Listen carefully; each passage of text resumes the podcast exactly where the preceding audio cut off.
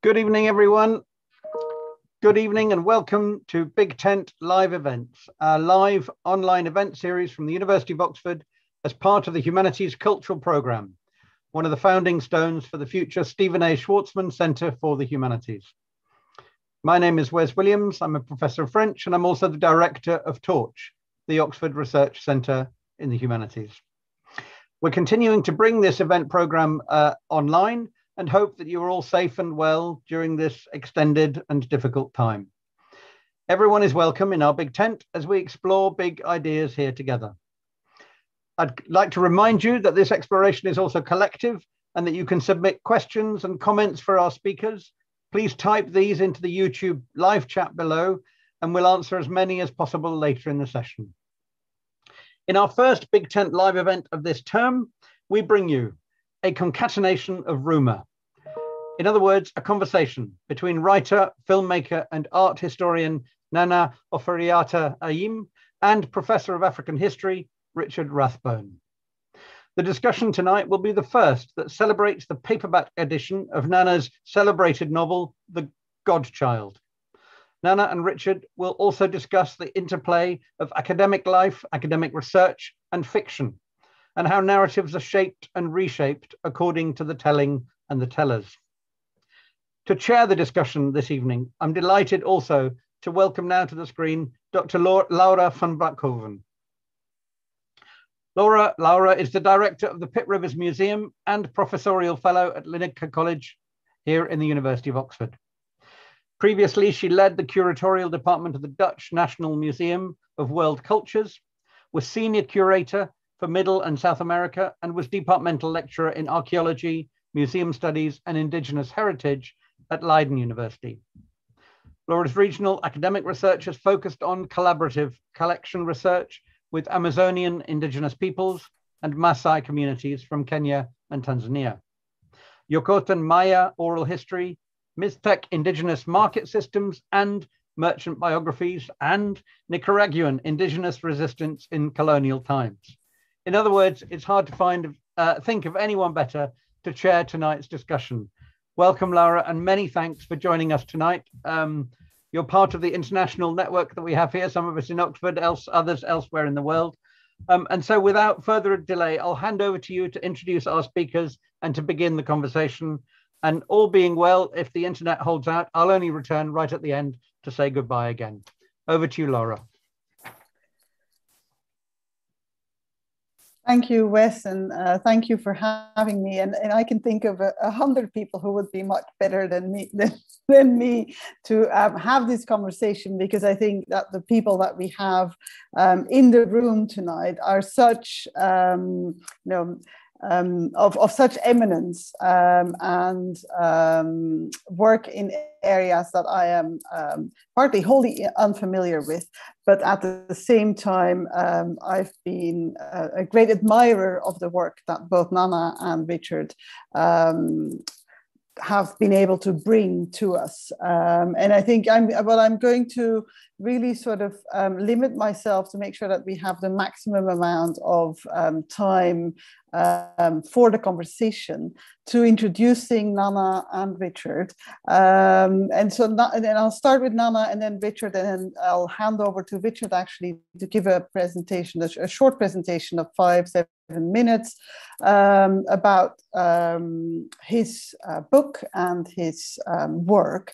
And then afterwards, Nana um, from Ghana is uh, going to um, talk about her uh, wonderful book of the Godchild. Now, Nana Oforiatta Ayim almost doesn't need an introduction anymore. She's a writer, a filmmaker, an art historian, and really I always wonder how she combines the many, many different aspects of the inspiring and exciting, the innovative work that she combines. She lives and works in Accra, Ghana, and as a special advisor to the Ghanaian government on museums and cultural heritage, she's leading the country's museum restructuring program. Now, she's also the founder of um, ANO, the Institute of Arts, um, and knowledge. And she appeared in almost every newspaper, I think, worldwide, uh, when she pioneered from ANO a Pan African cultural encyclopedia. One of the most exciting cultural conceptual rethinking of what museums might look like in the future, what they can actually be in a more sort of in, a, in another possible possible is also led by Nana. Um, and this is a, a, project called the Mobile Museums Project that to me really sort of um, illustrates that uh, we can move beyond what is um, usually conceptualized at what museums are uh, and what they should be. Now, her curation of uh, Ghana's first pavilion at the uh, Venice Biennale was widely acknowledged as both thrillingly beautiful and shaking up the Biennale's usual whiteness. In 2019, Nana published her first novel, The Godchild, with Bloomsbury, and for our German speaking audience, um, a German translation has just come out with Penguin. Now, the uh, book touches the heart and mind, at least that's how I experienced it when I was reading it last summer.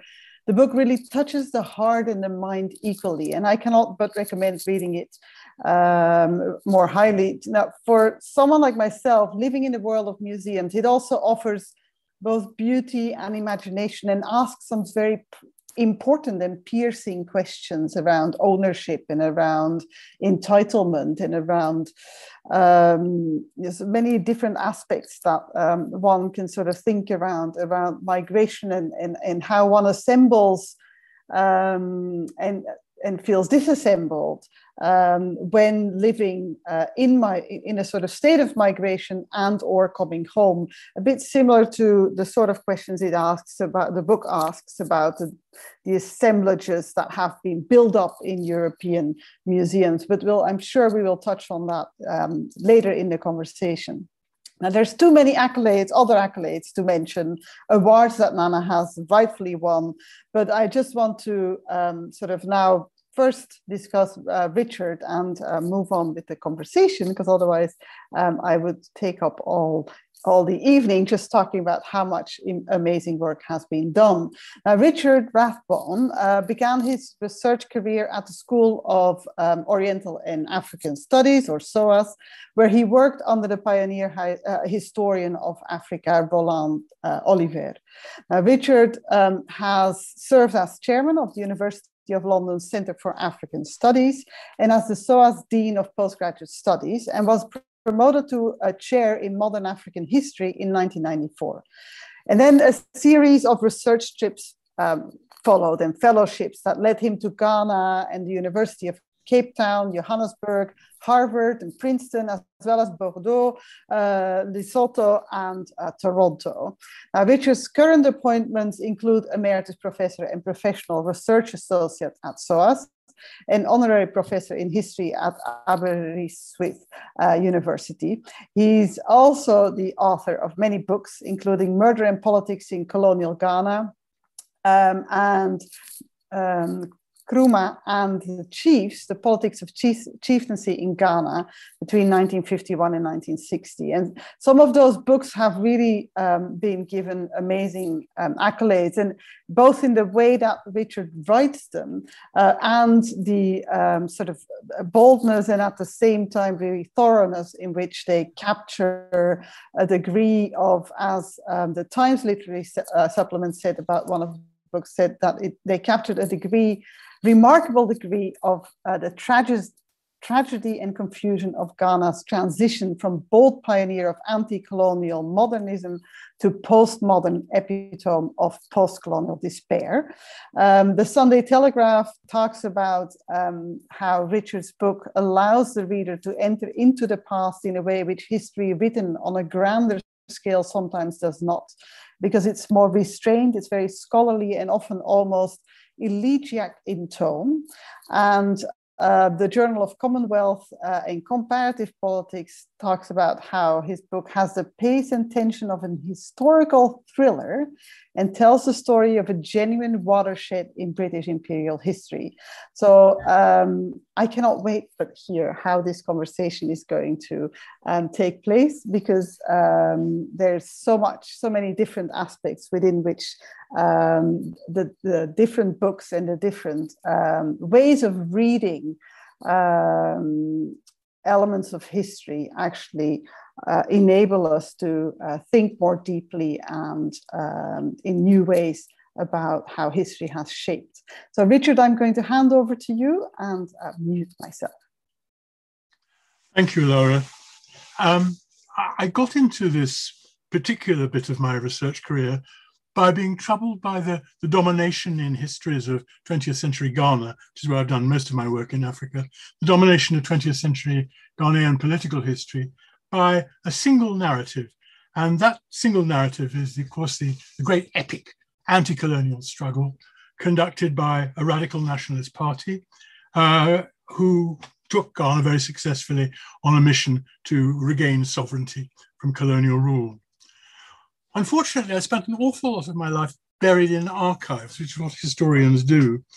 And a lot of the documentation, particularly in the Ghana National Archives, which was very much my second home, what emerged uh, out of my, that immersion was at least as important as that struggle, the struggle that has the focus, the anti colonial struggle.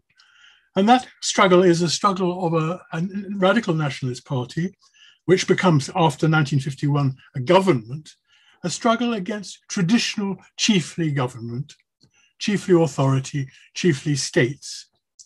And the dominant narrative, the, uh, the, the, the winner's narrative, insisted that chiefly authority was supported and even created by colonial rule, and accordingly joined at the hip colonial rule and traditional rule constituted a kind of unholy alliance, an ancien regime that deserved to be ousted. Now, the question that occurred to me first of all was was that demonization of traditional rule entirely justified? And my answer, as a reasonably radical person, I think, was yes, in many ways it was. Traditional authority had indeed been bolstered by colonial policies, and those colonial policies had in West Africa, anyhow, relied on the, the devolution of many powers to these kingdoms because it had devolved to them control over things like law and order, uh, dominating over half the binary legal system uh, in, in, those states. And in some, some cases, these states had their own, own local police forces, their own local prisons. It had also, the colonial state, devolved to chieftaincy, chiefly rule, tax collection, sanitation, licensing of money lenders, letter writers, etc., etc. It goes on and on and on. And in some cases, these powers were exercised in a thoroughly undemocratic and self serving fashion. I think we should make no secret of that, because I tend to romanticize uh, the state we're going to be talking about, Nana's going to be talking about, um, possibly too much. In the, the oppressive quality of chiefly rule, lies the roots of the disenchantment of many of the new generation of literate young people and their attraction to Nkrumah's Convention People's Party. This is the interwar period uh, and the immediate post-war period uh, of the 20th century. But what we knew about those uh, kingdoms derived from a very fine, if limited, ethnographic corpus and the views of governments both British and from 1951 Ghanaian. And I wanted to know a little bit more about traditional chieftaincy. And for a variety of reasons, I started looking at Achim Abuakwa, which some people call Akim Abuakwa, but wrongly. Nana and I would call it Achim Abuakwa, not least because for 31 years, a long period of life, a generation, the tenant of the royal throne and you'll see uh, Nana actually is in the palace, the Ofori Panensier, where this man sat on his stool, sat on his throne. He was a very obviously very remarkable man called Nana Sir Ofori-Atta. He'd been knighted by the British in 1927. He did everything that it was possible to be as an African in the interwar period. He was uh, on the colonial legislature. He was a colonial grandee form, and much of the literature, uh, however, despite all of these achievements, considerable achievements, much of the literature wrote him off as a collaborator and as a colonial stooge. But are those labels of collaboration, stoogishness, uh, justified? And I think not, because a massive amount of the documentation, and there is a huge amount of it, including his own archive in the palace that Nana is sitting in at the moment, argues something very much more interesting than that. First of all, he was a man who used the weakness of the colonial state, which actually had no physical presence in Achimabwakwa until 1908, he used the weakness of the colonial state to assist him in rebuilding his kingdom as a modern state. And when colonial officers arrived, as they did from 1908, he dominated them. He really did dominate him, not, not dominated them. He had them in his pocket. So much so as one of the, the most long-running district officers in uh, Achimabwakwa was actually called Kibby, Kyebi Jones. He'd been, as it were, taken over by Kyebi, taken over by the royal palace. Oforiatta's vision, I think, can be summed up by being a vision of self-sufficiency, the acquisition of modern skills, and especially literacy, progressive agriculture, and above all, the retention of control of resources. For example, controlling the access to mining concessions in, in, gold and diamond fields in, in, the, in the state, the, the, the kingdom. And equally important, and I think Nana will have a lot to say about this, he really cared about the defense of his ancient culture, from which a lot of the sources of Nana's book come, come from. Basically, he got away with all of this because he was so much more clever than the colonial establishment officers. He was fluent in Twi, the language of the Akan people, um, and uh, Achimabwakwa is an Akan state, fluent in both Twi and in English. And the correspondence between him, and there's mountains of it, the correspondence between him and colonial authority always shows him to be the stylist. He's the grammarian. He's the master of the case law's intricacies. He's the subtle debater, and they look so leaden footed in comparison with him. He runs rings round them. And consequently, the colonial authority were intimidated, I think, to a certain extent by him. They deferred to his knowledge of traditional law, and that knowledge of traditional law was bolstered by the two massive tomes on traditional Akan law and customs, written by his no less extraordinary half brother, the pioneer nationalist, the lawyer, the playwright, the journalist, J.B. Danquah. His half brother, as I said. So Oforiatta's political clout ensured that his opinions became ex cathedral rulings. He's not alone in that kind of figure in a colonial state. There are a couple of others I can think of. The great Lala Sukuna in Fiji uh, left his imprint on the colonial state in, uh, in that kind of way, as did Apollo Kagwa in Uganda both, all of whom were, I think, able to perform with such manifest authority that their understandings, their portrayals of, quotes, the native world, they were the ones that dominated. Now, after years in the company of Nana Oforiatta in written form, of course, he died, uh, died before I was able to keep his company. I've always seen him as a, a conservative nationalist, and I think he was a nationalist. He was dedicated to what he called progress. He was dedicated to the development as well as the defense of his culture. And while he was manifestly a conservative with a small c, he was also attractively progressive. He built a school near Kyebi, the Achimabwakwa State College, so that young Achemfo, people, young Achem people would not have to study as boarders, as strangers in the big schools in Accra or Cape Coast. He was remarkable in the interwar period for being an enthusiast for the education of women, amongst whom were his daughter, who was to become Ghana's first woman doctor, and incidentally, the aunt to Ghana's current president. He was additionally behind the so called cocoa holdup, a strike of cocoa farmers withholding the cocoa, their cocoa they produced to uh, receive a fairer price on the world market uh, and then to try to strangle the brokers out of business. Um, and he even tried to negotiate deals which would have cut out the middlemen, cut out the cocoa brokers. Now, all of this was a balancing act and one which required very hard work. The Royal Archive really reveal a man to have been extremely industrious, a, a monarch whose commitment to detail always reminded me when I was right, going through his, his, his correspondence reminded me of Philip II or Louis XIV, people who worked way after closing time again and again and again. And being progress persuasively progressive whilst being at the same time notably repressive, that's a juggling act. And this great juggler died in 1944. And as with the removal of a, keystone in a, a, great Gothic cathedral, the roof fell in. Uh, the story that brings Nana and myself together is what, what goes on in the 40 days of mourning after his death. Some members of the royal family were accused of being complicit in a ritual murder. And Kyebi, uh, the capital city of Achimabuakwa, once the cynosure of the admiring gaze of the world, I think, lost the support of the colonial government while attracting the heightened hostility of the radical political party, which was effectively to govern Ghana from 1951 to 66. And it's that case, as I've already said, that brought Nana and myself into, I hope, productive and enjoyable contact.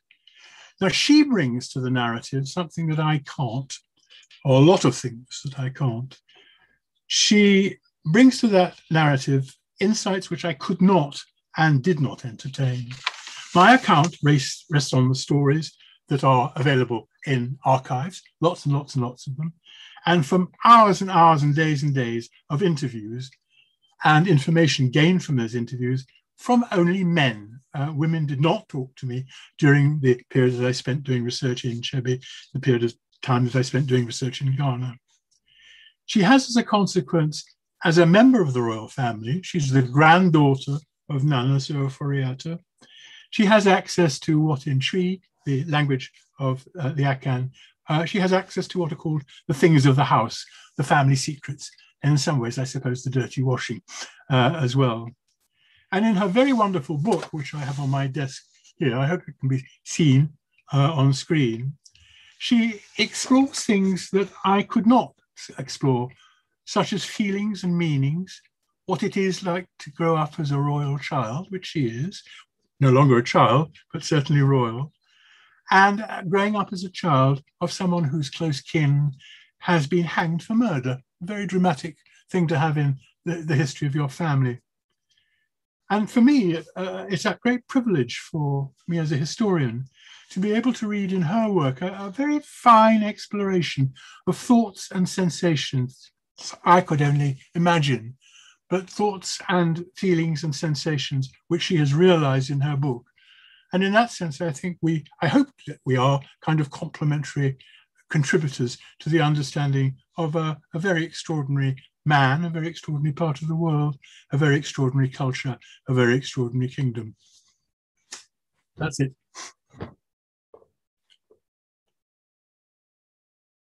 I finished.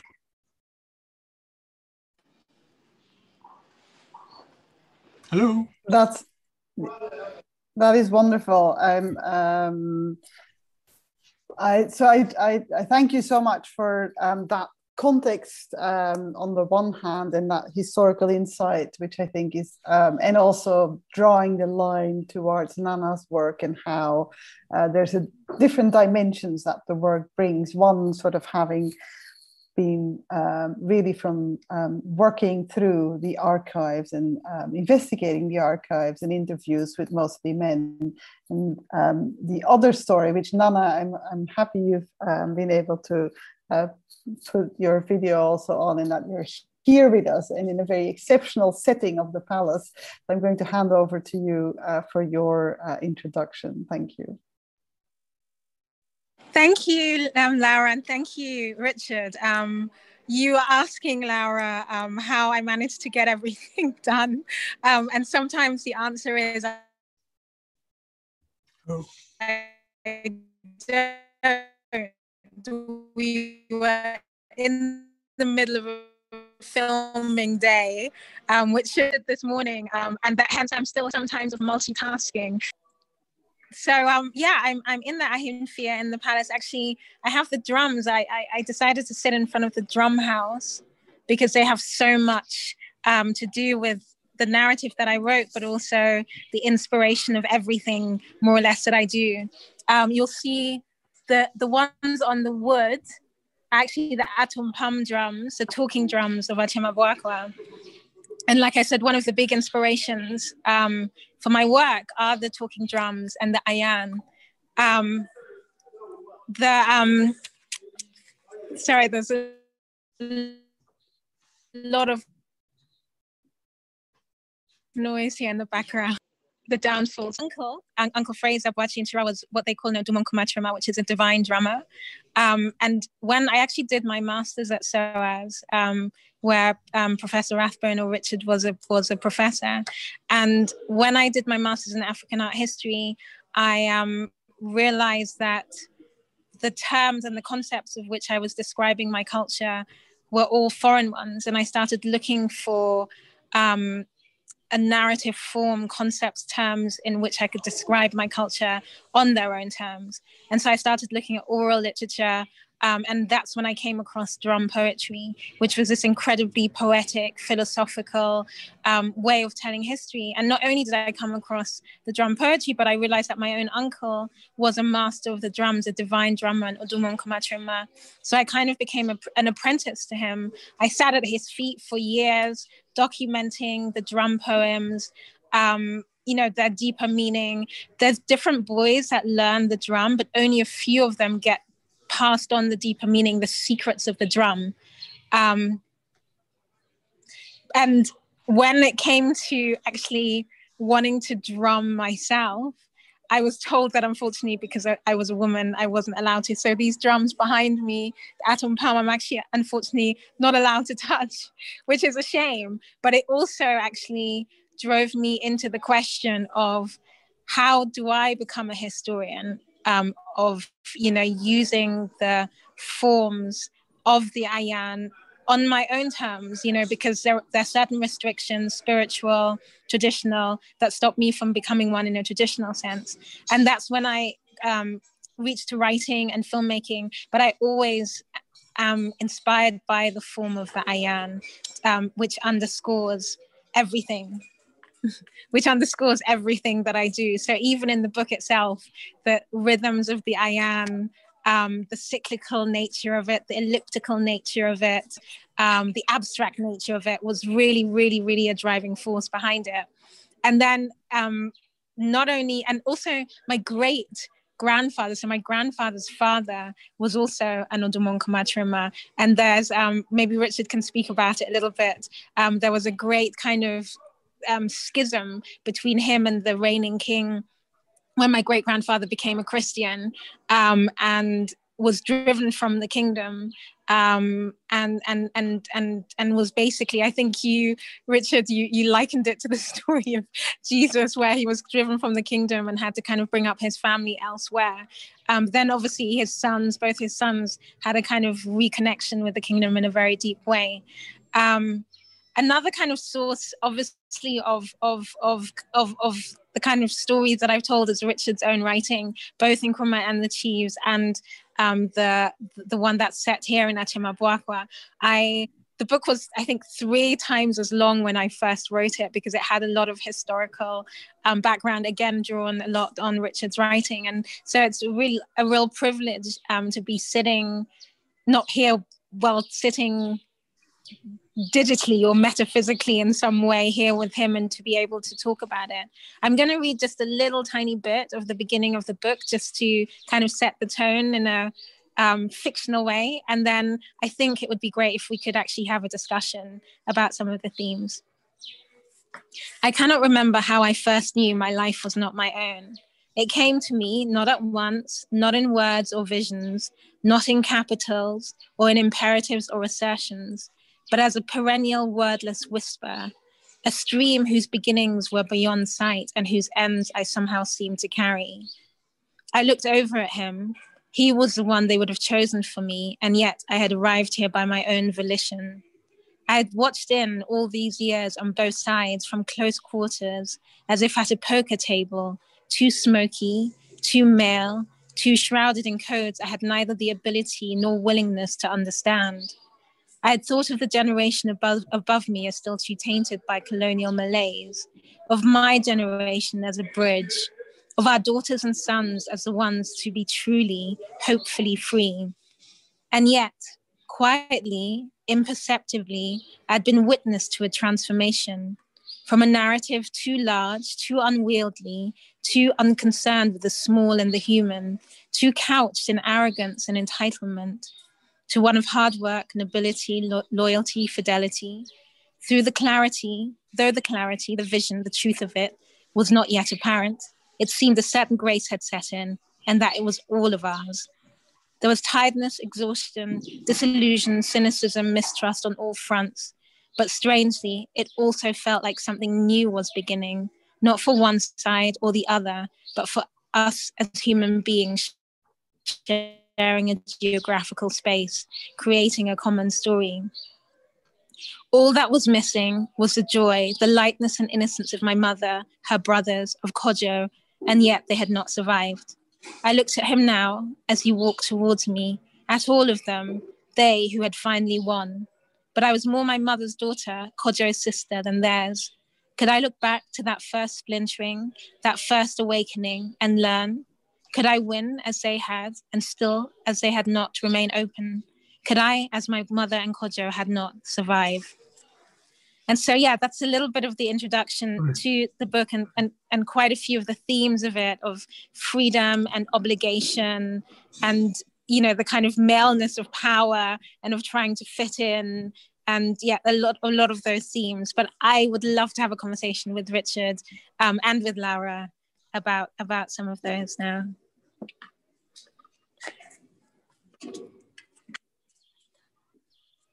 Uh, Richard, I don't know if there's there's anything you want to pick up on or or or, or say, or maybe I can ask you some questions, or Laura.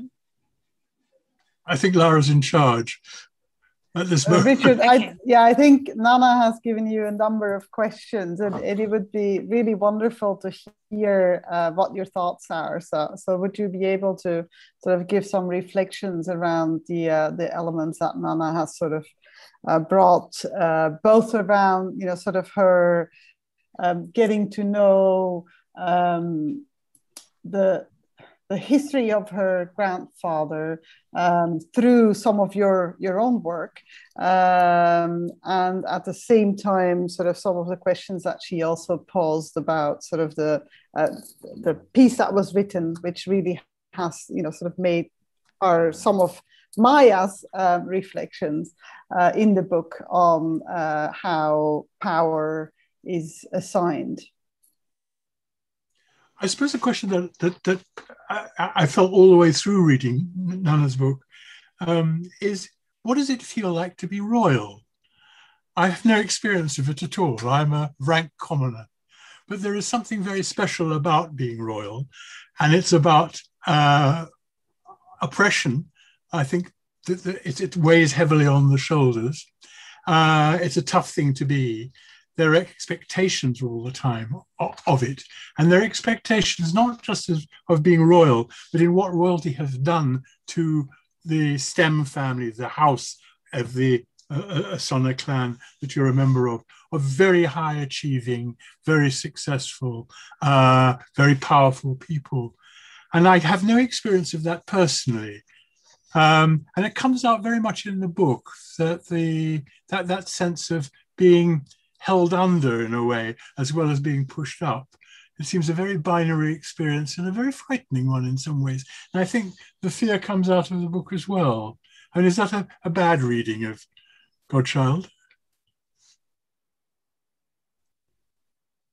No, I think it's a really, really, really accurate one. And interestingly, you're I think the first person who's really picked up on it so strongly. And I think probably that's because of your research. Um, you know, I also, you know, at the beginning, I think I wasn't so um, explicit maybe in that, in the fact that it was, you know, there was elements of, of, of, of kind of self in it.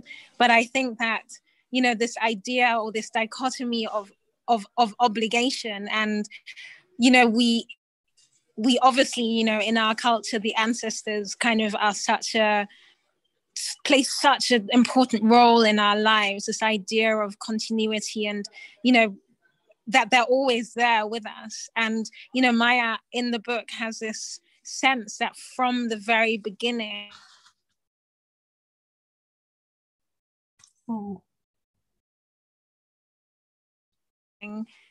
she um she has this obligation she has these voices that are always and that she kind of has to function of can she you know can she not be and, and it's a bigger question of history as well you know can one free oneself from the burden from the obligation of history um, you know both individually and collectively as well?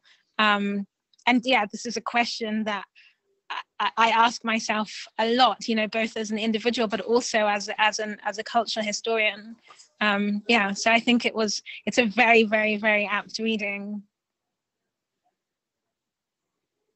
I'd like to ask if, if you allow me the time, Laura, uh, to, to, to ask really what what of the, the things of the house did you learn? I'm not asking for specific data, but how far how far in could you get uh, in terms of those close kept secrets that are uh, were anyhow historically part of what the, the, the, ruling council of the state, the Okyeman Council, uh, had, what they understood and to, to, be, which weren't for other people to, to digest or know about, and things that I could never find out about. And I've also access to places I could never go to, um, which you can, and I can't. Um, and it's a very, it's, it's a very big chunk of experience and understanding caught up in all of that. Uh, what places look like, what they feel like, uh, and what are the moments at which people say shush think I think that's such a again such a kind of it's quite a deep question in a way because I think knowledge and secrecy and power are so closely interwoven, like not just in this case, but generally in all, for example, the indigenous knowledge systems that I've been looking at is the idea that knowledge is such power that you don't hand it over easily. You only give it to those who are spiritually, who are um, you know, um, who've who, who are very, very, very serious about it, and have shown that seriousness through years and years and years and years of commitment. Um, you, you don't just hand knowledge over, and I, I think one of those things, one of the um, um, consequences of that guarding of knowledge was that you know a lot of the time when researchers or anthropologists came in, you know, there was the seeming death of knowledge because people just wouldn't talk or they would mislead um, with knowledge. And and i think that's it's a really interesting um, not just in this specific case but just generally the the the notion of knowledge and of passing on knowledge is so it's just so different to anything that I learned in my Western education, where knowledge is such an explicit thing. It's like any knowledge, anything that you learn is good and it's linear. And the more that's said and the more that's visible, the better. Here, it's really about secrecy it's about guarding even the ayan the drum poetry has so many gaps within it so that even the poems are being passed on as history but yet you have to know all of these backgrounds in order to piece together that history. And so to answer your question about how you know how much i personally could access it's been a long ongoing journey. I mean i had a very very very close relationship with my uncle which led me you know into certain areas of knowledge that you know he told me for example that i could never share. And i was like but i'm a historian. I you know that's my that you know i want to share i want to. And in a way that's kind of the freedom of fiction as well is that yes, yes. you know there's not the the kind of hard facts but that you can play with the idea of truth. And i find and that's also why i ended on that chapter chapter, the appendix, which was very, very, very heavily inspired. Well, I love that somebody described your book as a thriller because I found that as well. Like, and that's why I kind of had that parallel to the way that you told the story as well, right down to like when they put the black square down, you know, and, and kind of like the judgment was told. I just I found it so captivating. And you know, in that in that appendix, I try to really explore the idea of what is truth because you know in and and i think you know to go back to the title of this talk um, a, a concatenation of rumor the idea of what truth was and especially as you tell it in your book was so fluid. It was kind of told it was retold tradition was retold and i this idea of truth not being fixed this idea of you know even in the drum poetry for example the eye of the drum poem could be the present king, the Okyenhene, but it could also be, you know, 12 kings before. But it's still spoken of as the same person, even subjectivity is interchangeable. And so, what happens to a story when there is no fixed subject, when there is no fixed truth, but everything is possible?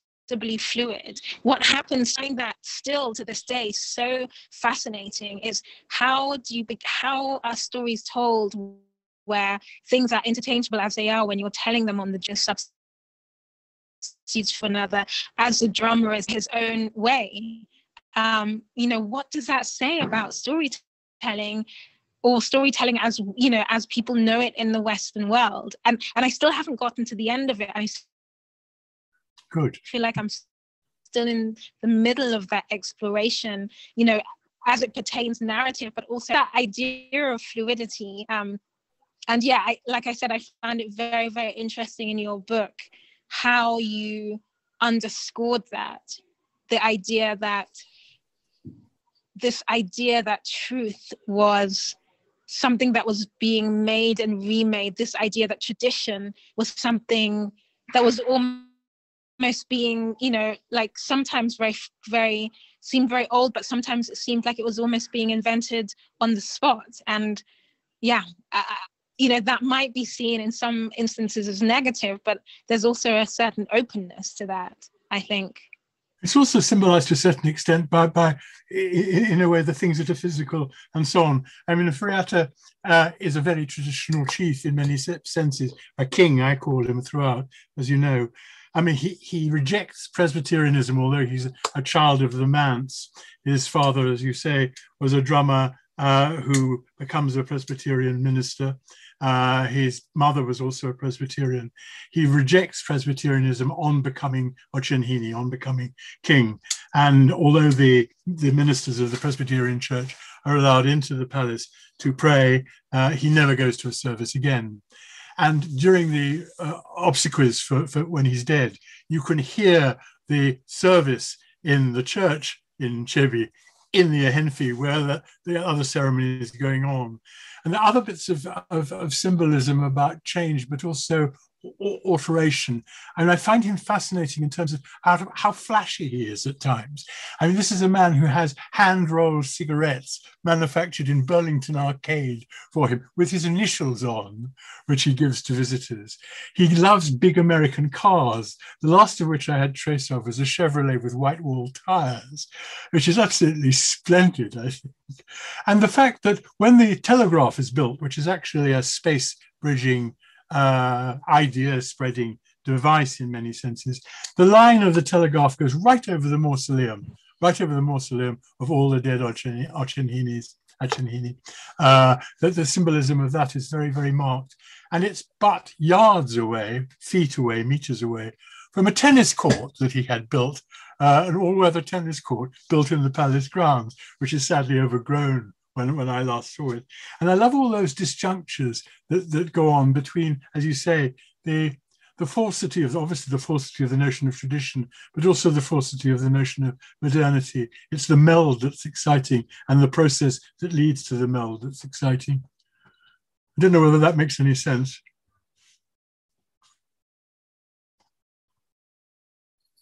Yes, I think it absolutely uh, does. It, I, I, was wondering whether I could weave in one or two questions from the public um, because uh, Nana, there's a yeah. question. There's yeah. A... yeah, absolutely, and and it actually.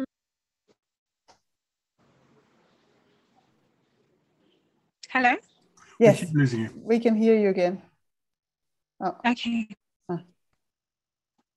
Hi, Lara. Yes. Yeah, so the question from the public is that there um, there was a question that was asking whether Nana, whether you could speak a little bit more about the kinds of narrative shapes your experiences with drums and drumming have created. This is from Maya Little who asked this question. Um, I mean, I think it's it's it's evident in the book. It's also evident in in my films as well. I mean, the the drum itself, the drum language itself, um, is made of fixed poems. Um, there's also room for improvisation, but it's not the, the, the telling of the of history is not as we know it in a linear fashion of you know which started in um, 1066 and then went forward and these wars happened and um, you know, it kind of jumps, tells of those appellations of that ruler, and then it jumps to the present ruler with the same appellations, um, and then it interjects with kind of an interlude. And it's just, I mean, for somebody who comes from a very formalistic um, point of view, it could seem very chaotic. You have several drum orchestras happening at the same time, and then the suddenly the drummer starts speaking to the dancer in front of him and interjects. It's just, it's very um, fluid. It's very intuitive, and it it it um, requires such a huge amount of mastery um, or form for you to be able to talk um, so that people can listen and, and, understand and then kind of move between rhythms and hold your audience and you know not just be make sense in a in a in a um, conceptual way but also be rhythmic enough so that those who don't understand the language can also enjoy the, the music of it. Could could one say that in the book that's exactly what you do, right? So you you you there there there is that sort of. Rhythm, I mean, it's just is... it's it's an extraordinary.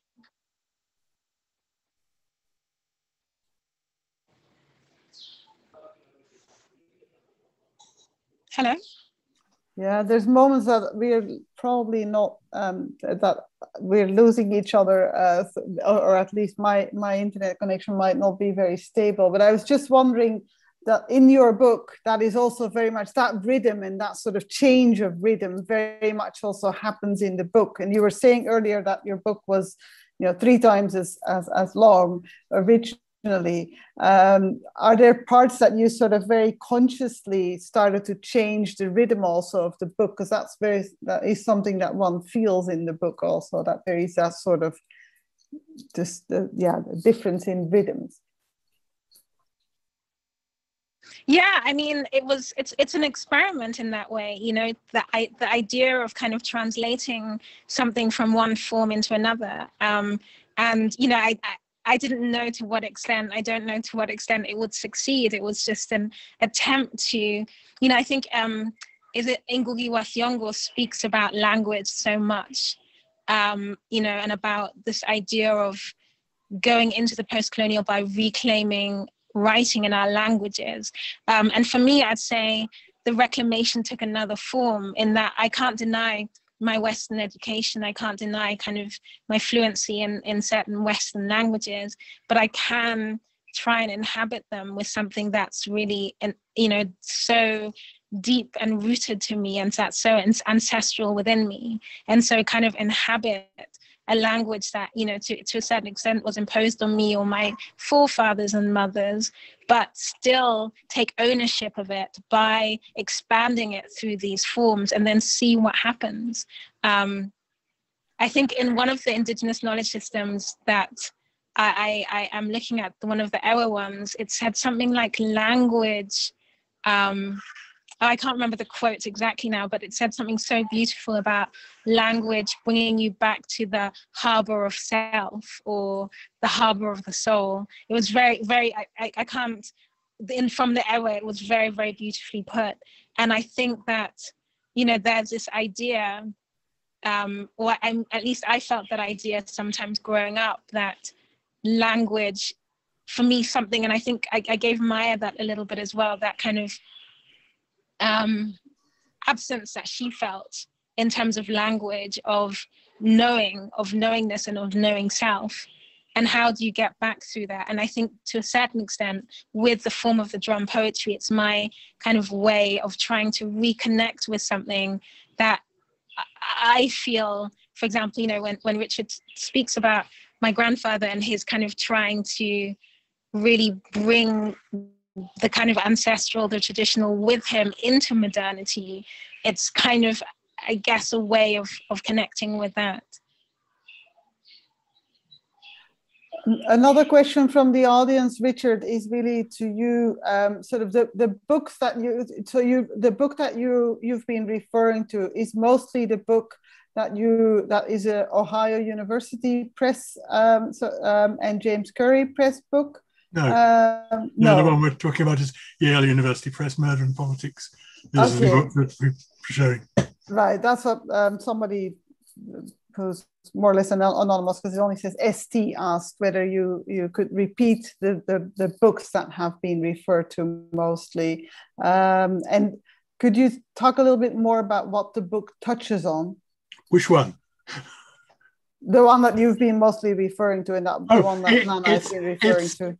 Well, it was. It's basically a, um, a sort of potted history of uh, Akyem Abuakwa. There wasn't really anything very much substantial written about Akyem Abuakwa, which is what I was talking about beginning. How ignored uh, these kingdoms have been in the historiography because they weren't part of the teleological story of liberation. Um, so the, the, the first third, I suppose, of the book is about Ofori-Atta and also about the kingdom itself in a, a, sometimes a rather travel booky kind of way. I'm afraid. I, I loved I loved it. The Birim Valley, which is where Kyebi is, is a very beautiful part of the world, and it, it colonized me very much as a, a site of great natural beauty and peace, and I was very happy there.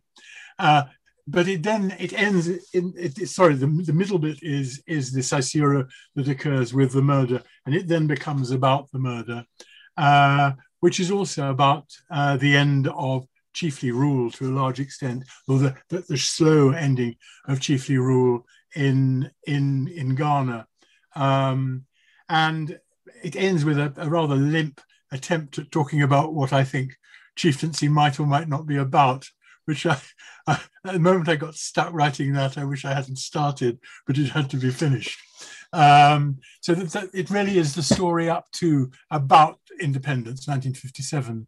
The uh, second book, the Nick and Nkrumah and the Chiefs, is about the hounding of uh, traditional rulers by the Convention People's Party, a bit of the Convention People's Party rule from 51 in effect in internal affairs until 66, the, the coup, which uh, takes out um, a lot of uh, chieftaincy, reduces the power of chieftaincy to virtually nothing.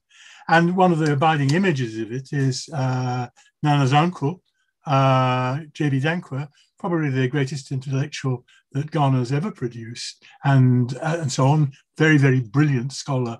Um, who was a presidential candidate in 1960, unsuccessfully so, but was a leader of the opposition.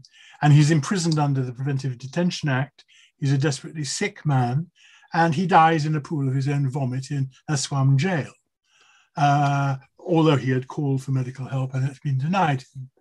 So, I, I mean, that, that was what Nkrumah and the Chiefs was about, the ending of chiefly privilege, if you like, and, and chiefly rule in Ghana. So that they're, they're related but different.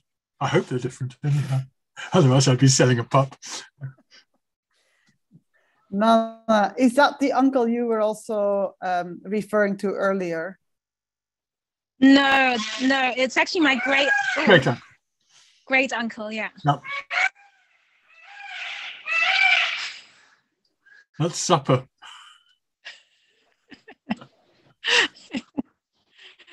yeah, yeah. It's uh, you use that word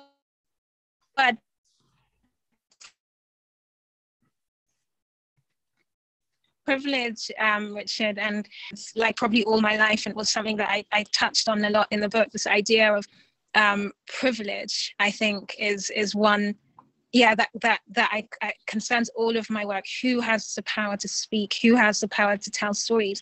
And even though I speak of the divine drama or the Dumang Machima, it's still something that's still rooted in unequal power, even here. You know, it's comes, it's power as told through the lens of a royal family. You know, what of all the hundreds and thousands of people who don't have that lens, you know, and who, how do you give access to people um, and the power to people to tell stories in the same way those who've been, you know, had the power to tell stories, you know, have? And and i think that's something that that concerns me so much is this idea of privilege and power and obviously like you know it's a huge responsibility and leadership is is is so hard but at the same time you know how do we get to a space where that privilege is passed on to as many people as possible and it's a real dichotomy that I have with the notion that you touched on at the beginning, Richard, of, of what royalty is. Because on the one hand, having royal kingdoms within Ghana or, you know, having kingdoms that predated the idea of Ghana has allowed us to keep hold on to so much of our culture which has been exported. You know the kente that i'm wearing right now has become like a symbol of you know of, of blackness of african americanness of of diaspora of connection.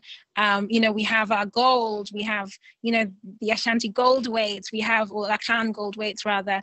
There's so much that's been passed on including the am, because of the notion of royalty because it's a concentration of power, but it's also a space in which learning culture etc was concentrated on the one on, on one hand. So it's allowed a lot of history a lot of our culture a lot of our sense of identity and a lot of our sense of self to prevail despite and through colonialism.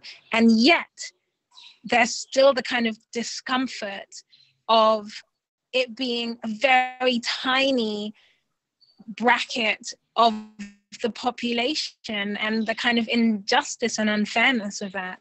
And and and how do you begin to deconstruct that? And and that's only within our small you know privilege also then obviously when it comes to race and class etc outside of our, our, our small country it becomes even more complex. But i think that dichotomy is something that i find incredibly um challenging i don't know what what you think of it I think generation needs to be fed into that too. I mean, there's no more insulting put down about things that you can and can't do than the insult which you've never had to suffer, which is that you're a small boy. Uh, namely, shut up. You have no right to talk about this because you're not old enough and mature enough uh, to have any kind of opinion. It, it's devastating when it happens, and I've seen it happen. It's like a slap in the face, um, and it's very powerful. So the exclusion of, of, of the young as well as women and of commoners, and to some extent, and it's something we don't talk enough about, are people of slave descent um, in, in, in the kingdom too. Hmm. Yeah. Yeah, I think that um, yeah, this idea of of how do you give more voice to people? How do you privilege you know more stories i i yeah it's something i mean i think through the work that i'm trying to do with museums um, is something that yeah is, is an ongoing question of yeah how how do you make you know I, I think that the idea the notion of royalty in itself is not necessarily harmful because it's it's about a kind of i guess a divine sense of self or like a divine sense of rootedness and belongingness.